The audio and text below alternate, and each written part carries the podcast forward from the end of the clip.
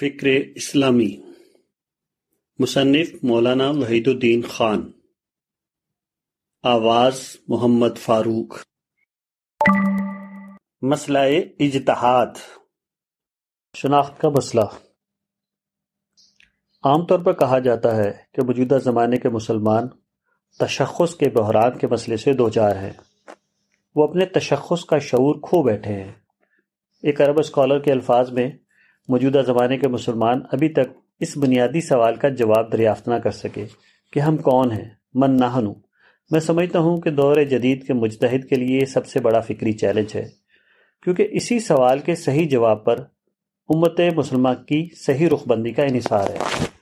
اگر آپ خالی ذہن ہو کر قرآن و حدیث کو پڑھیں، تو آپ نہایت آسانی سے اس سوال کا جواب پالیں گے۔ قرآن سے غیر مشتبہ طور پر یہ معلوم ہوتا ہے کہ مسلمان کی حیثیت یہ ہے کہ وہ دنیا کی قوموں کے ساتھ خدا کے دین کے گواہ، شہداء الناس ہیں۔ ٹھیک یہی بات حدیث میں موجود ہے۔ صحیح بخاری کی روایت ہے۔ المؤمنون شہداء اللہ فی الارض۔ مزید، انتم شہداء اللہ فی الارض کے الفاظ ملتے ہیں۔ ان واضح نصوص کے مطابق مسلمان کا تشخص یا اس کی حیثیت دنیا میں یہ ہے کہ خدا کے رسول کے ذریعے اس کو جو دین رحمت ملا ہے، اس کو ہر دور میں وہ تمام انسانوں تک پہنچاتا رہے۔ وہ گواہ یا نظیر اریاں کے درجے میں اس کو پیش کرنے والا بن جائے۔ مسلم شناخت کے بارے میں اتنی واضح بات آج کی مسلم نسلوں کے اوپر مخفی کیوں ہو گئی؟ اس کا سرا ہزار سال پیچھے تک جاتا ہے۔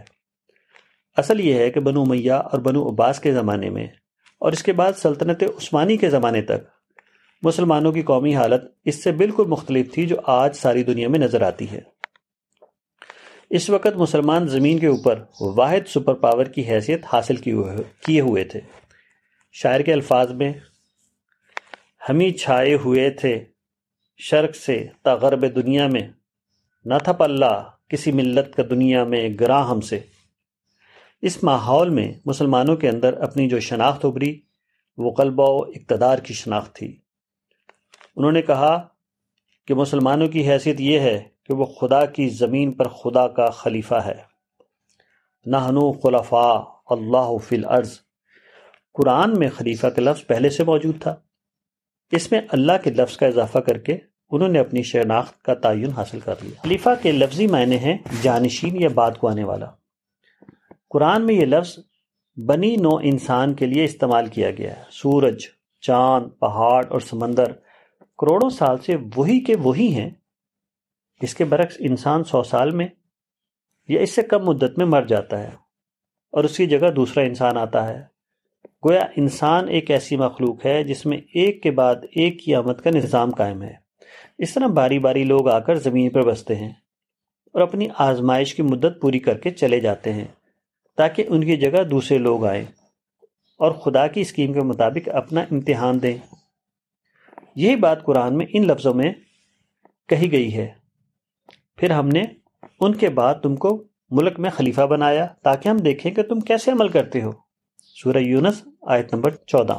اس سادہ امتحانی تصور کو سیاسی تصور کا مفہوم دے کر یہ کہا گیا کہ خلیفہ سے مراد خلیفت اللہ ہے۔ خدا نے کائنات میں اپنے تکوینی قوانین براہ راست نافذ کر رکھے ہیں اور شرعی قوانین کے نفاذ کے لیے اس نے اہل اسلام کو اپنا خلیفہ مقرر کیا ہے۔ تاکہ وہ ان قوانین کو بزور تمام انسانوں پر نافذ کریں خلافت کا یہ سیاسی مفہوم تمام تر خود ساختہ تھا، مگر غلبہ و اقتدار کے زمانے میں لوگوں کو وہ بہت زیادہ مطابق واقعہ نظر آیا، چنانچہ وہ بیشتر مسلمانوں میں پھیل گیا۔ اگرچہ محقق علماء نے اس کی سخت مخالفت کی، مثال کے طور پر علامہ ابن تیمیہ نے کہا کہ جو شخص کسی کو خدا کا خلیفہ قرار دے، اس نے خدا کے ساتھ شرک کیا۔ بہوالا الفتاوا القبرا پانچ سو تریپن بٹا دو۔ انیسویں صدی میں جب مغربی قومیں نئی طاقت سے مسلح ہو کر ابری اور انہوں نے ہر جگہ مسلمانوں کو مغلوب کر لیا، تو تمام دنیا کے مسلم دانشور نہنو خلفاء اللہ فی الارض، ہم زمین پر خدا کے خلیفہ ہیں، کہ اس تصور میں سرشار تھے۔ وہ اپنی صرف ایک ہی شناخت جانتے تھے اور وہ یہ کہ وہ زمین پر امام اور قائد کی حیثیت سے پیدا کیے گئے ہیں۔ یہ صورتحال آج تک پوری طرح باقی ہے اور ایک شاعر کے الفاظ میں اس فکر کا خلاصہ یہ ہے، جس طرح احمد مختار ہیں، نبیوں میں امام، ان کی امت بھی ہے، دنیا میں امام اقوام۔ اس ذہن کی بنا پر مسلم علماء اور دانشوروں کو کرنے کا ایک ہی کام نظر آیا یہ کہ وہ اپنی کھوئی ہوئی حاکمانہ حیثیت کو دوبارہ حاصل کریں۔ پچھلے تقریباً دو سو سال سے کسی نہ کسی صورت میں یہ جد و جہد جاری ہے، مگر ان گنت قربانیوں کے باوجود اس میدان میں مسلمان اب تک کچھ بھی حاصل نہ کر سکے۔ مسلم علماء اور دانشور اپنے آپ کو خلفاء اللہ فی الارض کی حیثیت سے دوبارہ قائم کرنا چاہتے تھے۔ جو وہ اپنی اس کوشش میں کامیاب نہیں ہوئے تو اب وہ مایوسی اور جھنجھلاہٹ کی نفسیات میں مبتلا ہیں۔ وہ ساری دنیا میں اپنے آپ کو بے جگہ محسوس کر رہے ہیں۔ یہی وہ حالت ہے جس کو تشخص کے بحران کے لفظ سے تعبیر کیا جاتا ہے۔ اگرچہ یہ بحران فرضی ہے اور وہ ذہنی تخیل اور خارجی صورتحال کے درمیان عدم مطابقت کی پیداوار ہے۔ اس صورتحال نے مسلمانوں کو ایک عجیب و غریب قسم کی فکری دلدل میں پھنسا دیا ہے۔ وہ چونکہ ایک ہی ملی نشانے سے واقف ہیں اور وہ غلبہ و قیادت کا نشانہ ہے۔ اس لیے اب ان کو وہی آوازیں اپیل کرتی ہیں جس میں ان کو اس مخصوص نفسیاتی غذا موجود ہو۔ جو رہنما بڑے بڑے الفاظ بولیں، جو ہائی پروفائل میں کلام کریں، جو عظمت کے سبز باغ دکھائیں، وہی مسلمانوں کے اندر قبولیت حاصل کرتے ہیں۔ لو پروفائل میں کلام کرنے والے رہنما موجودہ مسلمانوں کے درمیان قبولیت کا مقام حاصل نہیں کر پاتے۔ جذباتی سیاست مسلمانوں میں خوب مقبول ہوتی ہے اور حقیقت پسندانہ سیاست ان کے درمیان غیر مقبول ہو کر رہ جاتی ہے۔ اس صورتحال نے مسلمانوں کی قیادت کے معاملے کو گویا فرضی امیدوں کی تجارت بنا دیا ہے۔ تقریباً دو سو سال سے یہ صورتحال جاری ہے کہ ایک کے بعد ایک کوئی شخص اٹھتا ہے۔ وہ جذباتی تقریروں کے ذریعے مسلمانوں کو ایک بڑا نشانے کی طرف دوڑا دیتا ہے۔ مگر چونکہ یہ نشانہ غیر حقیقی ہوتا ہے، اس کا کوئی نتیجہ نہیں نکلتا۔ مسلمانوں کا ہر اقدام ایک نئی تباہی پر ختم ہو کر رہ جاتا ہے۔ اس فکری بحران یا ذہنی دلدل سے مسلمانوں کو صرف جرت مندانہ اجتہاد ہی نکال سکتا ہے۔ آج پہلی ضرورت ہے کہ مسلمان علماء اور مسلم دانشور دور اقتدار میں بننے والی شناخت ان تم خلفاء اللہ فی الارض، کے خول سے نکلیں۔ اور براہ راست قرآن و سنت میں دی ہوئی ابدی شناخت ان تم شہداء اللہ فی الارض، پر قوم کو دوبارہ کھڑا کریں۔ اس طرح تشخص کا بحران اپنے آپ ختم ہو جائے گا۔ مسلمان من نہنو ہم کون ہیں؟ کا ایک ایسا جواب پالیں گے جو ہر حال میں انہیں حاصل رہتا ہے۔ اس کے بعد وہ بلا تاخیر جان لیں گے کہ ان کی حیثیت کیا ہے۔ انہیں اہل عالم کے سامنے کون سا کردار ادا کرنا ہے؟ یہ دریافت مسلمانوں کے لیے زندگی کے تمام راستے کھول دے گی۔ کوئی بھی دروازہ ایسا نہیں ہوگا جو اس کے بعد انہیں اپنے اوپر بند نظر آئے۔ محقق علماء کا اختلاف۔ علماء کی اکثریت کا دعویٰ اگرچہ یہی ہے کہ چوتھی صدی ہجری کے بعد اجتہاد مطلق کا دروازہ بند ہو چکا ہے۔ اب صرف اجتہاد مقیت کا دروازہ کھلا ہوا ہے۔ مگر محقق علماء کی ایک تعداد اس نقطہ نظر کو نہیں مانتی۔ اس کو بے بنیاد قرار دے کر اسے رد کر دیا ہے۔ میں سمجھتا ہوں کہ یہ اس مشہور حدیث کے مطابق ہے، جس میں آپ صلی اللہ علیہ وآلہ وسلم نے فرمایا کہ اللہ میری امت کو کبھی ضلالت پر جمع نہیں کرے گا۔ ان اللہ لا یجمع امتی علی ضلالہ۔ ترمزی کتاب الفتن، بحوالہ جامعہ الاصول فی احادیث رسول ایک سو چھیانوے بٹا نو۔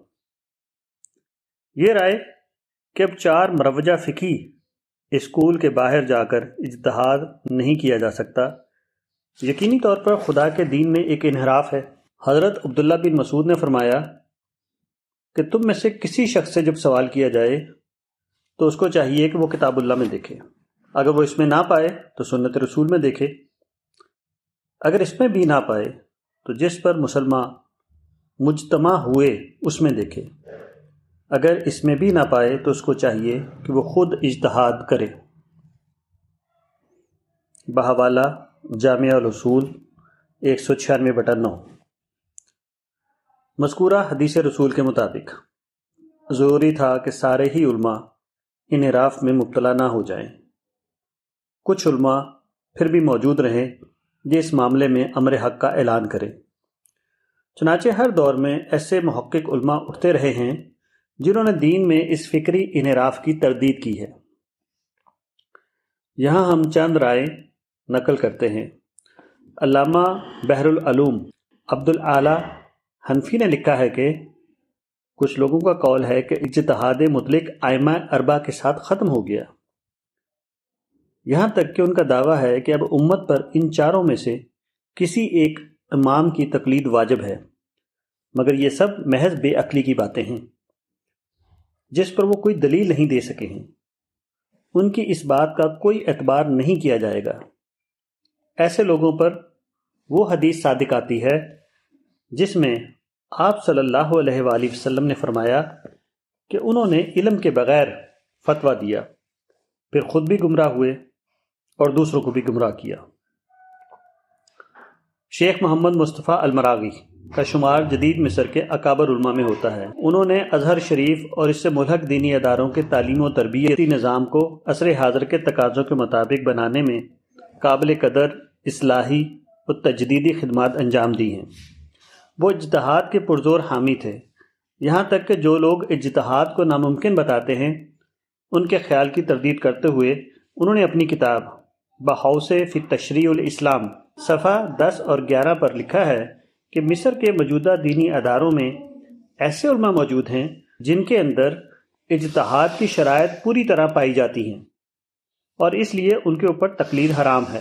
مشہور یبنی عالم محمد بن علی الشوکانی ان لوگوں میں سے ہیں جو اجتہاد کو علماء امت پر فرض قرار دیتے ہیں۔ انہوں نے اپنی کتاب قول مفید فی الاجتہاد و تقلید میں لکھا ہے یعنی جو شخص بھی ادنا، فہم و ادراک رکھتا ہے، اس سے یہ بات مخفی نہیں کہ اللہ تعالیٰ نے بعد کے لوگوں کے لیے اجتہاد اتنا آسان کر دیا ہے جتنا کہ وہ پہلے لوگوں کے لیے آسان نہ تھا۔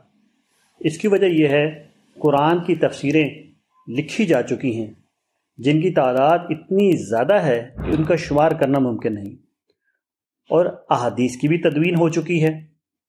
پھر امت کے علماء نے اس سلسلے میں تفسیر و تصیح اور ترجیح و تجریح کے اعتبار سے جو کچھ کہا اور لکھا ہے، وہ اس سے کہیں زیادہ ہے جس کی ایک مجتہد کو ضرورت ہوتی ہے۔ بس اجتہاد پچھلے لوگوں کی بنسبت بعد کے لوگوں کے لیے زیادہ سہل اور آسان تر ہے۔ جس شخص کے پاس بھی فہم صحیح اور عقل سلیم ہے، وہ اس میں اختلاف نہیں کر سکتا۔ سلطان علماء عبد العزیز ابن عبد السلام نے اس موضوع پر کلام کرتے ہوئے لکھا ہے کہ اجتہاد کا درجہ حاصل کرنا ممکن ہے، جو کہ فتویٰ اور قضاء کے لیے ایک بنیادی شرط ہے۔ اور یہ زمانے تک باقی رہے گا، جس کے بارے میں رسول اللہ صلی اللہ علیہ وآلہ وسلم نے خبر دی ہے کہ اس وقت علم اٹھایا جائے گا، مگر ہم ابھی اس زمانے تک نہیں پہنچے۔ ورنہ یہ ماننا پڑے گا کہ امت غلطی پر مجتمع ہو چکی ہے۔ جو سراسر باطل ہے۔ اس پر تبصرہ کرتے ہوئے علامہ سیوتی رحم اللہ فرماتے ہیں کہ دیکھیے، ابن عبدالسلام نے کتنی سراحت کے ساتھ کہا ہے کہ اجتہاد ناممکن نہیں۔ اور یہ کہ وہ ان کے زمانے تک باقی رہا ہے۔ اور یہ کہ اجتہاد کے فقدان سے یہ لازم آتا ہے کہ ساری امت ناحق پر اکٹھا ہو جائے۔ اور یہ محال ہے۔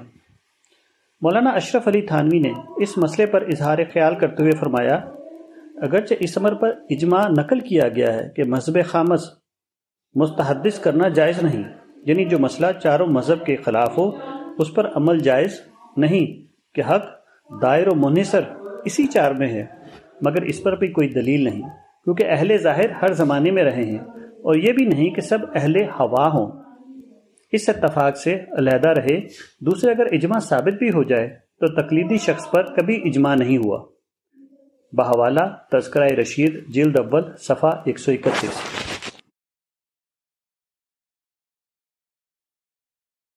قدیم و جدید کا فرق۔ صفحہ نمبر فورٹی نائن۔ ایک مسلم اسکالر نے لکھا ہے کہ آرتھوڈاکسی کے فریم ورک میں رہ کر ہی اجتہاد کیا جانا چاہیے۔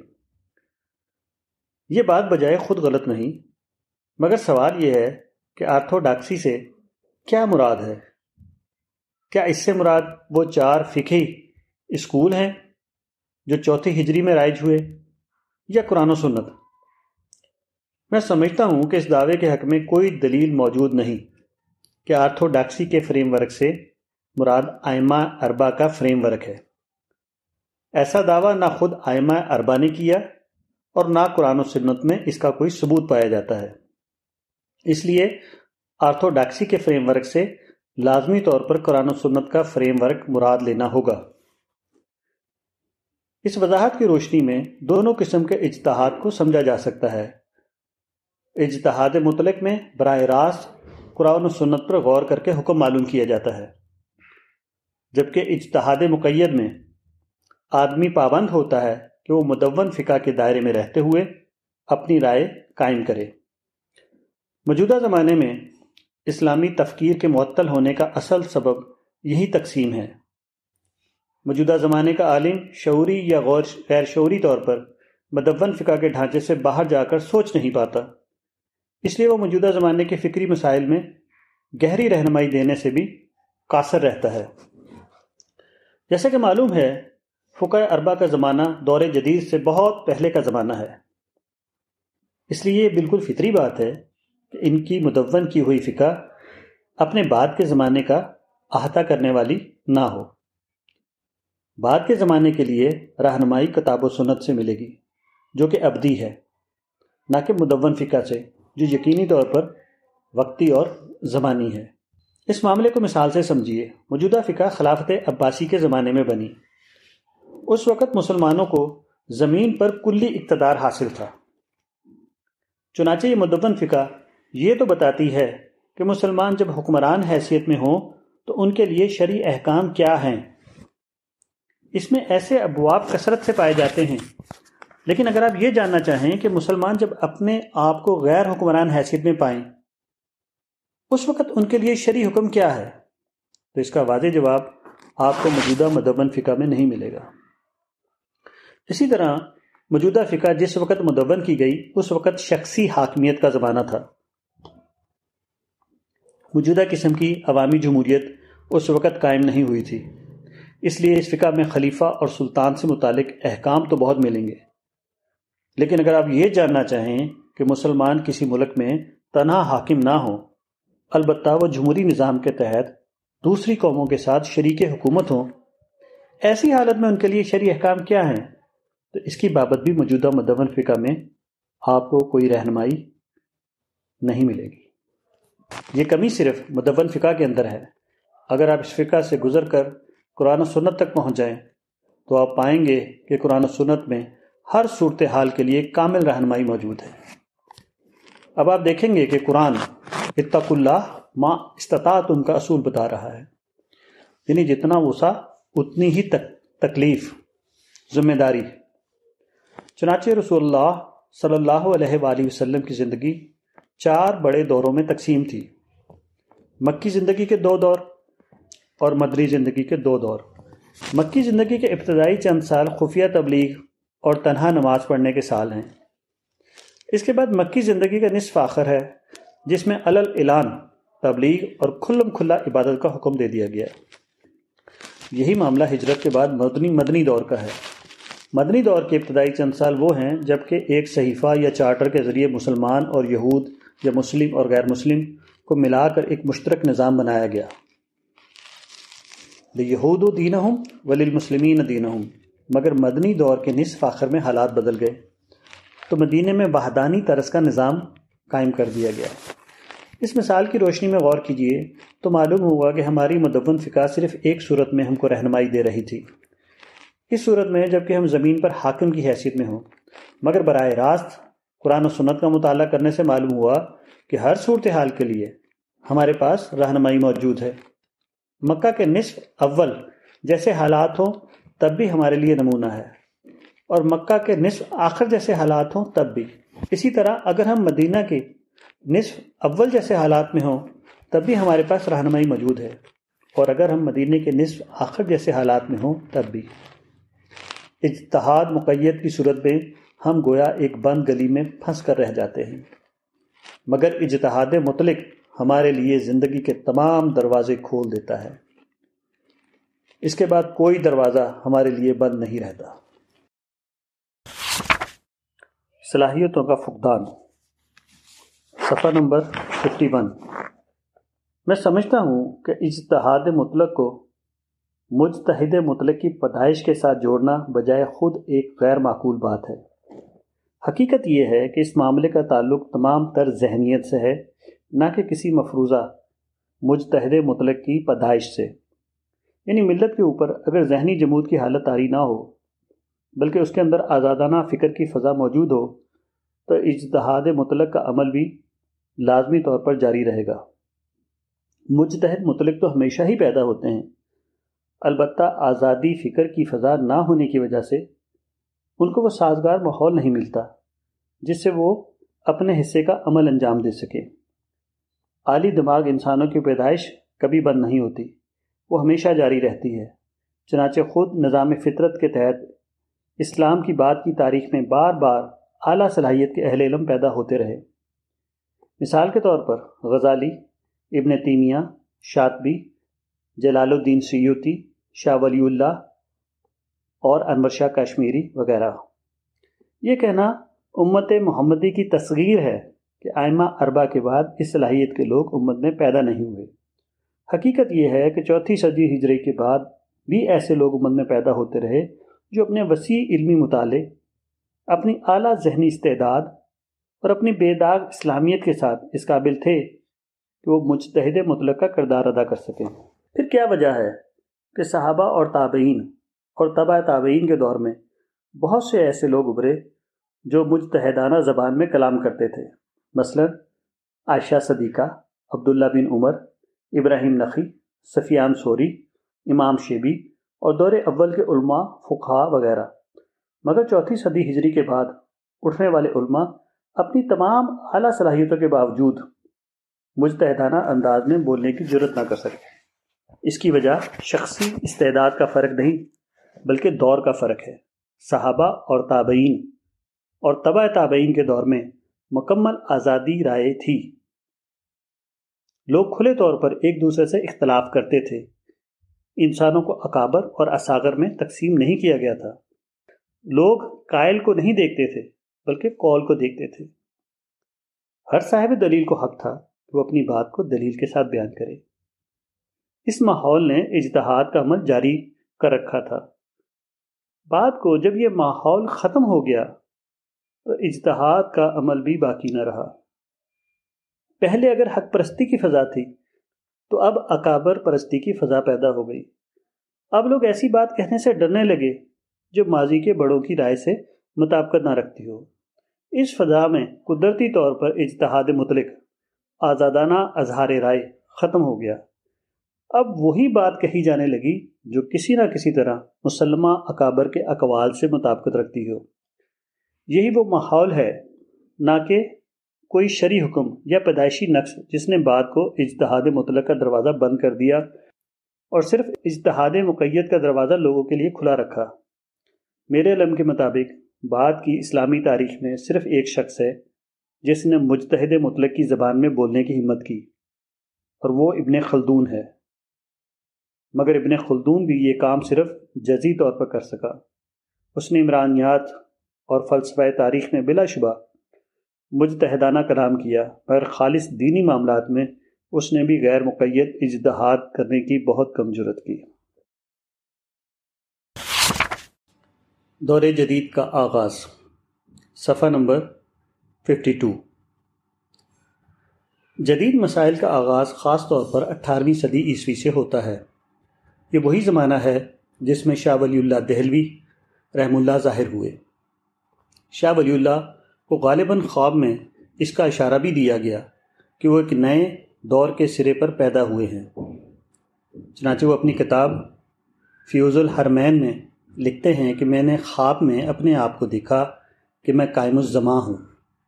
رائتینی فی منامی قائم الزماں۔ مگر شاہ ولی اللہ اپنے آپ کو رواجی سانچے سے باہر نہ نکال سکے۔ اس لیے وہ دور جدید کے اعتبار سے افکار اسلام کی تبیین بھی نہ کر سکے۔ اس میں دو رائے نہیں ہو سکتی کہ نئے مسائل کا جواب فراہم کرنے کا کام صرف اتحاد کے ذریعے ممکن تھا، مگر شاہ ولی اللہ نے ایک طرف اپنے قائم الزمان ہونے کا اعلان کیا، دوسری طرف اپنے اوپر اجتہاد کا دروازہ بند کر لیا۔ حالانکہ قائم الزمان کی ذمہ داری کو ادا کرنے کے لیے اجتہاد کا عمل لازمی طور پر ضروری تھا۔ شاہ ولی اللہ صاحب نے عقد الجیت فی احکام الاجتہاد و تقلید اور بعض دوسری کتابوں میں اجتہاد کے مسئلے پر کلام کیا ہے۔ اس معاملے میں ان کی رائے کا خلاصہ یہ ہے کہ اجتہاد کی دو قسمیں ہیں۔ ایک اجتہاد مطلق اور دوسرا اجتہاد مقید۔ وضاحت کی خاطر اس کو ہم کلی اجتہاد اور جزی اجتہاد بھی کہہ سکتے ہیں۔ شاہ صاحب کے نزدیک اب اجتہاد مطلق کا دروازہ بند ہو چکا ہے۔ کیونکہ امام شافی کے بعد اب کوئی مجتہد مطلق پیدا ہونے والا نہیں۔ شاہ صاحب کے نزدیک اب قیامت تک کے لیے اجتہاد کی صرف دوسری قسم اجتہاد مقیت کی گنجائش باقی ہے۔ اب جو شخص بھی اجتہاد کرنا چاہے گا اس کو لازمی طور پر آئمہ اربا کے مقرر کیے ہوئے طریقوں کی بنیاد پر استمباد کرنا ہوگا۔ وہ بلا قید اجتہاد نہیں کر سکتا، اگرچہ اجتہاد مطلق کا حق اب کسی کو نہیں، مگر اجتہاد مقید کا دروازہ کھلا ہے اور وہ ہمیشہ کھلا رہے گا۔ میں سمجھتا ہوں کہ یہ غیر ضروری تقسیم ہے۔ اجتہاد کا انقطاع ہو گیا یا نہیں؟ یہ سوال اصلاً اجتہاد مطلق یا اجتہاد مستقل کے سلسلے میں پیدا ہوتا ہے۔ کیونکہ جہاں تک اجتہاد مقید کا تعلق ہے، وہ تو ایک ناگزیر ضرورت ہے۔ وہ ہر حال میں جاری رہے گا خواہ اس کا دروازہ بند کیا جائے یا نہ بند کیا جائے۔ حتیٰ کہ لفظی اعلان کے بغیر بھی وہ ہمیشہ خود اپنے زور پر جاری رہتا ہے۔ اس کی ایک مثال یہ ہے کہ قرآن میں یہ حکم دیا گیا تھا کہ دشمنوں سے مقابلے کے لیے قوت فراہم کرو۔ سورہ انفال، آیت نمبر ساٹھ۔ حدیث میں اس کی تشریح یہ آئی ہے، سن لو کہ قوت سے مراد تیر مارنا ہے۔ موجودہ زمانے میں بم اور گن کی ایجاد ہوئی۔ تو ساری دنیا کے مسلمان جنگ کے مواقع پر بم اور گن کا استعمال کرنے لگے۔ حالانکہ ایسا کبھی نہیں ہوا کہ علماء نے اجتہاد مقید کر کے یہ اعلان کیا ہو کہ قدیم زمانے میں قوت کا مطلب تیر تھا، مگر آج قوت کا مطلب گن اور بم ہے۔ اس قسم کے کسی اعلان کے بغیر ساری دنیا کے مسلمانوں نے خود بخود اس معاملے میں مجتہدانہ روش کو اختیار کر لیا۔ اس لیے اجتہاد کی بحث میں اصلاً قابل غور معاملہ اجتہاد مطلق یا اجتہاد کلی کا ہے۔ کیونکہ اجتہاد مقیت تو خود حالات کے زور پر ہمیشہ جاری رہتا ہے۔ وہ ایک فطری ضرورت ہے اور اس کا انقطاع سرے سے ممکن ہی نہیں۔ تاہم، اجتہاد کی درجہ بندی صرف یہ ثابت کرتی ہے کہ شاہ ولی اللہ دہلوی اجتہاد کی مستقل اہمیت سے واقف نہ ہو سکے۔ بظاہر وہ سمجھتے تھے کہ وہ وہی پچھلا روایتی دور اب بھی چلا جا رہا ہے۔ جو امام شافی کے زمانے میں تھا۔ حالانکہ زمانہ یکسر بدل چکا تھا اور اب نئے حالات کے نتیجے میں اجتہاد مطلق کی ضرورت پیش آ چکی تھی۔ اجتہاد کا مقصد یہ ہے کہ بدلے ہوئے حالات میں شریعت کا از سر نو انتباہ کیا جائے۔ پھر جب حالات وہ نہ رہیں جو فقائے اربا کے زمانے میں تھے، تو اجتہاد مقید کس طرح کافی ہو سکتا ہے؟ اس کے بعد تو لازم ہو جاتا ہے کہ اسی طرح دوبارہ اجتہاد مطلق سے کام لیا جائے، جس طرح فقہ اربا نے اجتہاد مطلق سے کام لیا تھا، تاکہ اسلام کو دوبارہ وقت کے حالات پر منطبق کرنا ممکن ہو سکے۔ بن عباس کے دور میں فقہ اربا کو اجتہاد مطلق کا حق اس لیے ملا تھا کہ اس وقت معاشرے کے حالات بدل گئے تھے، جبکہ قرآن و حدیث کا ذخیرہ پوری طرح لوگوں کے پاس موجود تھا۔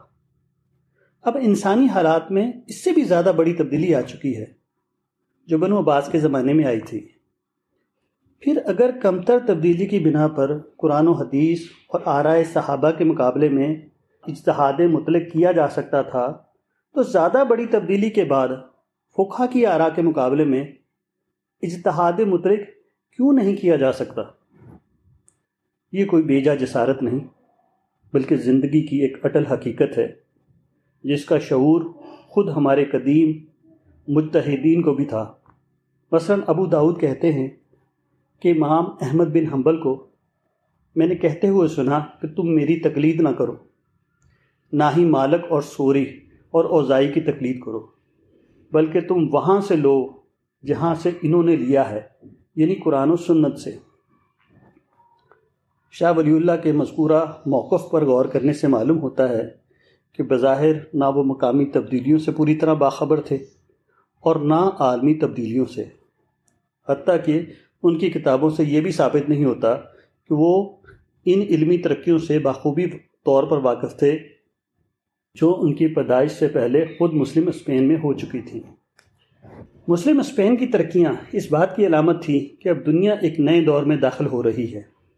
جبکہ سیف کے مقابلے میں علم قوت کا نشان ہوگا۔ یہ ترقیاتی سفر پندرہویں صدی عیسوی میں مسلمانوں کے دائرے سے نکل کر لاطینی یورپ کے دائرے میں پہنچ گیا، مگر بظاہر شاہ ولی اللہ کے لیے یہ سب کچھ لامعلوم تھا۔ یورپ کے مختلف ملکوں، اٹلی، فرانس، انگلینڈ وغیرہ میں مذکورہ علمی ترقی اضافے کے ساتھ جاری رہی۔ یہاں تک کہ مختلف یورپی قوموں میں وہ باہمی رقابت پیش آئی، جس کو نو آبادیاتی کشمکش کہا جاتا ہے۔ آخر کار ان قوموں کے درمیان مشہور سات سالہ جنگ پیش آئی۔ یہ جنگ سترہ سو چھپن سے لے کر سترہ سو تریسٹھ تک جاری رہی۔ سترہ سو تریسٹھ میں معاہدہ پیرس ہوا، جس نے اس نو آبادیاتی جنگ کا آخری فیصلہ برطانیہ کے حق میں کیا۔ برطانیہ نے شمالی امریکہ اور انڈیا پر فتح حاصل کر لی۔ اس کے بعد برطانیہ کو سمندر پار کی نو آبادیات میں غیر متنازع قائد کی حیثیت حاصل ہو گئی۔ پندرہویں صدی سے لے کر اٹھارہویں صدی تک کے دور کو کھوج کا دور ایج آف ایکسپلوریشنز کہا جاتا ہے۔ ان صدیوں میں تاجر مشنری سیاح، فنکار، بحری ماہرین اور سائنسی علماء مسلسل اپنی سرگرمیاں جاری کیے ہوئے تھے۔ اس کا نتیجہ یورپی قوموں کی وہ عالمی توسیع تھی جس کو نو آبادیاتی نظام کہا جاتا ہے۔ یہ سرگرمیاں اس حد تک مؤثر تھیں کہ انہوں نے سمندر کو پار کر کے سولہ سو گیارہ میں موصولی پٹم پر قبضہ کر لیا۔ سولہ سو انتالیس میں مدراس، سولہ سو اکسٹھ میں بمبے ان کے قبضے میں آ گیا۔ اس طرح شاہ ولی اللہ کی پیدائش سے بھی پہلے انڈیا کے تقریباً تمام سواحل پر یورپی قومیں قابض ہو چکی تھی مغل سلطنت سمٹ کر محدود بری دائرے میں باقی رہ گئی تھی۔ بر صغیر ہند کے وسیع تر دائرے میں نو آبادیاتی طاقتوں کا پرچم لہرا رہا تھا۔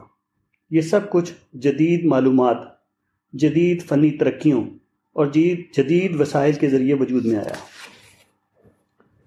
مگر شاہ ولی اللہ دہلوی کی کسی بھی تحریر سے یہ ثابت نہیں ہوتا کہ وہ ان تاریخی تبدیلیوں سے باخبر تھے۔ شاہ صاحب کی مشہور ترین کتاب حجت البالغہ۔ پہلی بار صرف انیسویں صدی میں، اٹھارہ سو ستر میں چھپ سکی، جبکہ یورپ میں پرنٹنگ پریس کا استعمال پندرہویں صدی عیسوی میں شروع ہو چکا تھا۔ یہ ایک علامتی فرق ہے جو بتاتا ہے کہ شاہ صاحب اور ان کے صحاب کا فکر کس طرح عالمی فکر سے کئی سو سال پیچھے تھا۔ یہ ایک علامتی فرق ہے جو بتاتا ہے کہ شاہ صاحب اور ان کے اصحاب کا فکر کس طرح عالمی فکر سے کئی سو سال پیچھے تھا۔